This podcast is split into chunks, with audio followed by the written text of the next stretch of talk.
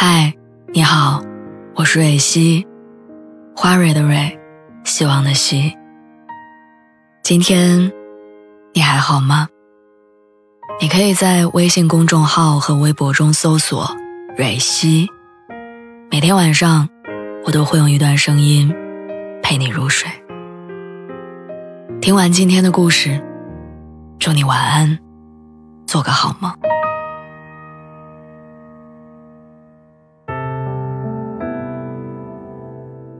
在离我家只有两站地的胡同里，有一间特别不起眼的小店。因为在网上看到过他们家店里的装饰，觉得很喜欢，所以一直想去看看。但一直等到我搬家离开，也没能如愿走进那家店。因为我每次去的时候，都会正好赶上闭店休息，而闭店的理由每次都是相同的八个字：心情不好，暂停营业。后来每一次我跟朋友聊到这件事儿，我都会很不屑的用任性来形容这个店主。那时候我觉得心情不好，无非就是遇到了问题，遇到问题就应该卯足劲儿的去解决，而不是选择逃避。但当生活的压力越来越多的出现，当我越来越对“成年人”这三个字所带来的崩溃和无奈习以为常的时候，我才终于理解。那个敢把心情不好挂出来的任性店主，其实比很多咬着牙死扛的人勇敢多了。在我们身边，常常有听见抱怨，常常也见人崩溃，却很少你看到有谁真的能跟自己的软弱和解。我想起来有一次，我打车，司机问我那么晚了去商场干嘛，我告诉他说我心情不好，我想去看个午夜场的电影。换换脑子，喘口气儿。可是我没想到这件简单的小事儿，让那个司机师傅羡慕不已。他说，自从有了孩子，已经好几年没有跟老婆单独进过电影院了，而且为了多赚钱，他把下班的时间都用来开网约车。以前心情不好的时候，还能在车里坐会儿，现在连这个空间也被迫出让。我还记得他叹着气说：“到了我这个年纪，再累也得扛着。”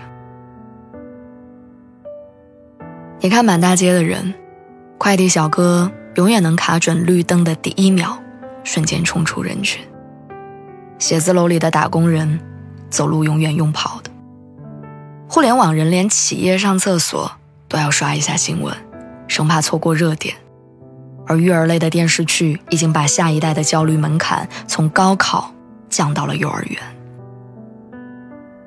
有人说，小时候爸妈催着你早点睡觉，长大后生活催着你早点起床。我们默默把成年人和焦虑画上了等号，也自动默许了，只有站在快进键上，我们才能把人生过好。如果你去问那些人为什么要这样拼，得到的答案总是围绕着。钱，却很少提到快乐。生活从来不会怜悯你熬了几个夜，多久没休息，身边有没有人陪着，他只会没完没了的把一个又一个难题抛给你。我一个做营销的朋友告诉我，从地铁到他家的路上有一段一百米左右的小路，没有路灯，信号不好。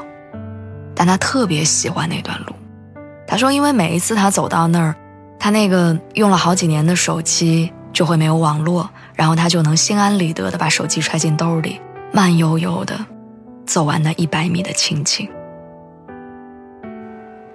他说，虽然那几分钟的断网不能改变什么，网一通，该解决的问题一个都逃不了，但那几分钟无人打扰的时间，足够让他喘完一天的气。